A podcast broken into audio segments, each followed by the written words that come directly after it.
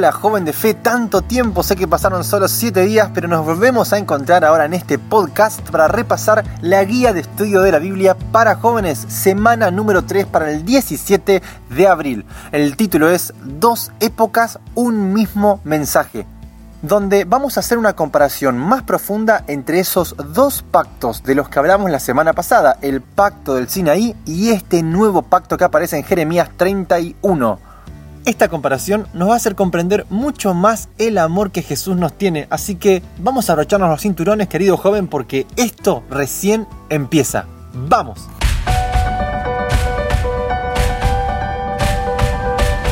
Muy bien, comenzamos con la primera parte de este repaso bajo el título Iguales entre sí. Habíamos repasado ya la semana pasada estos dos pactos, el antiguo, instituido en el Sinaí, y el nuevo en Jeremías 31.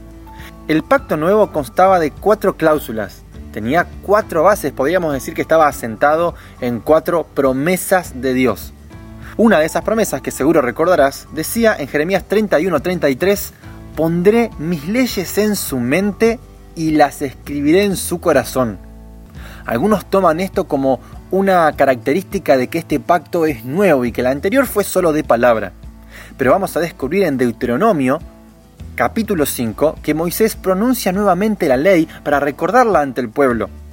Y en el capítulo 6 se encuentra lo que llamamos el Shema Israel, que significa Oye Israel, Allí tenemos el texto clave que dice, Oye Israel, Jehová nuestro Dios, Jehová, uno es. Cuando en esta porción de la Biblia se hace referencia a los mandamientos, se hace mención en el versículo 7 de que deben repetirse a los hijos y a las hijas, y hay que hablar de estas palabras cuando uno esté en casa, andando por el camino, al acostarse y al levantarse. Pero estamos obviando algo muy muy interesante, el versículo 6. El versículo 6 dice, y estas palabras haciendo referencia a los mandamientos que forman la cláusula del pacto, estas palabras que yo te mando hoy estarán sobre tu corazón. En esto no se diferencian tanto el primer pacto y el segundo pacto. Como ya dijimos, la razón por la que el primer pacto no funcionó fue justamente porque el pueblo decidió guardarlo y obedecerlo de palabra exteriormente y no como una respuesta que debería haber salido eh, auténtica y originalmente desde lo profundo de la voluntad. Otro detalle muy interesante que hace que estos pactos sean iguales entre sí es cuando Hebreos 10:17 menciona que en este pacto nuevo Dios perdonaría la maldad de ellos y no se acordaría más de su pecado. Allá, en Éxodo 34, cuando Moisés recibe los mandamientos por segunda vez, cuando Dios se revela a sí mismo, se revela como alguien que perdona la iniquidad, la rebelión y el pecado.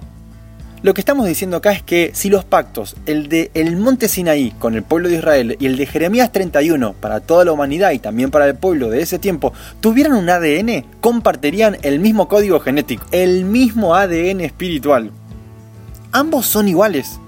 Ambos comparten, ambos anuncian, ambos apuntan a vivir un verdadero evangelio. Y por eso, en el Antiguo Testamento, antes de que el nuevo pacto de Jeremías 31 apareciera y también que se ratificara con la venida de Cristo en el Nuevo Testamento, hubieron personajes bíblicos que sí vivieron una vida espiritual basada en este antiguo pacto, que fue una vida espiritual de éxito. En otras palabras, personas que el antiguo pacto les fue funcional. ¿Qué personajes bíblicos estás recordando? Seguro estás pensando en Abraham, Claro que sí, en José, claro que sí, en Daniel, en David, personas que no conocían tal vez el nuevo pacto, pero que el antiguo pacto les era completo, pleno y suficiente.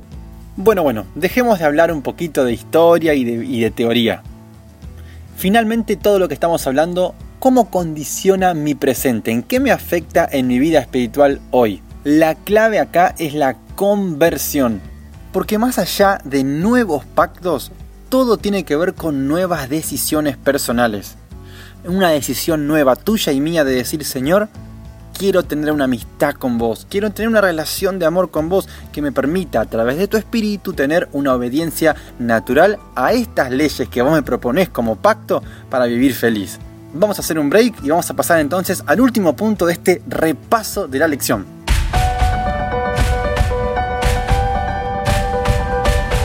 Muy bien, en este punto el énfasis es el amor.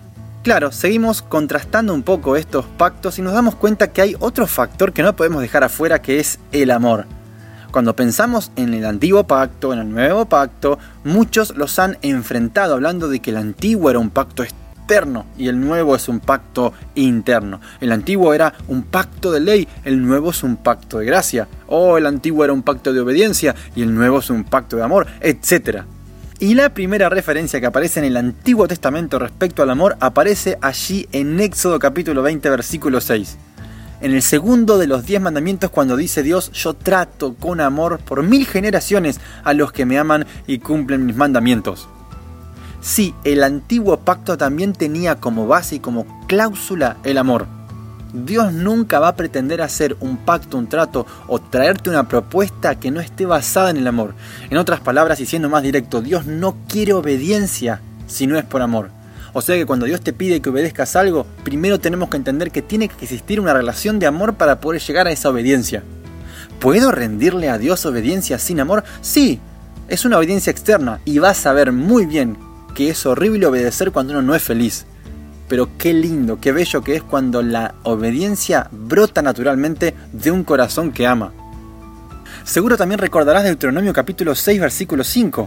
Amarás a Jehová tu Dios con todo tu corazón, con toda tu alma y con todas tus fuerzas. Allá en Mateo 22, 38 Jesús dijo que este era el mandamiento más importante y el primero de todos, sugiriendo que este era el principio que motivaba todas las interacciones y relaciones en el cielo antes de la entrada del pecado.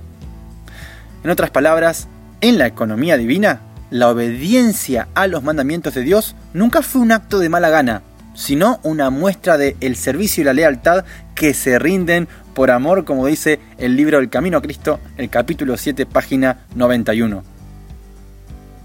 Amigo, amiga, seguro te preguntarás, a ver, a ver, no sabía que esto era así. A mí me habían enseñado que habían dos pactos, uno antiguo y uno nuevo, y que se tuvo que hacer uno nuevo porque el antiguo a muchos no servía. Lo que no sirvió fue la actitud del pueblo. Lo que no sirve es nuestra actitud cuando queremos entrar en una relación con Dios en obedecerlo sin amor. Por eso es que en este podcast pudimos ver, muy por encima porque tal vez no nos da el tiempo para poder ahondar en todos los conceptos de la lección, pero que el antiguo y el pacto nuevo comparten el mismo ADN espiritual no es que se parecen, son el mismo pacto, expresado en diferentes momentos y tal vez en diferente forma, pero las cláusulas y sus bases son idénticas. Querido joven, ¿por qué no empezamos este sábado comprendiendo que Dios nos está invitando a renovar nuestro pacto con Él? ¿Un pacto de obediencia? Es un pacto que empieza por el amor, un pacto que empieza por una relación real, concreta con Jesús. Una relación que empieza comprendiendo lo bueno que es Dios todo lo que Él quiere darnos y todo lo grande que Él hizo por nosotros.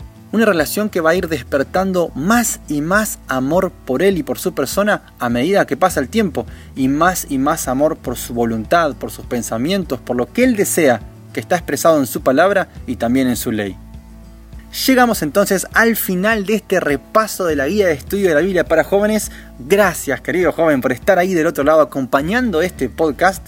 Gracias por tus likes, realmente gracias por compartir, gracias por tus comentarios. Contanos desde dónde nos estás escuchando, así conocemos hasta dónde llega esta comunidad de jóvenes. Te mando un fuerte abrazo y como siempre te espero la semana que viene en un nuevo repaso de la guía de estudio de la Biblia para jóvenes. Un fuerte abrazo y que Dios te bendiga.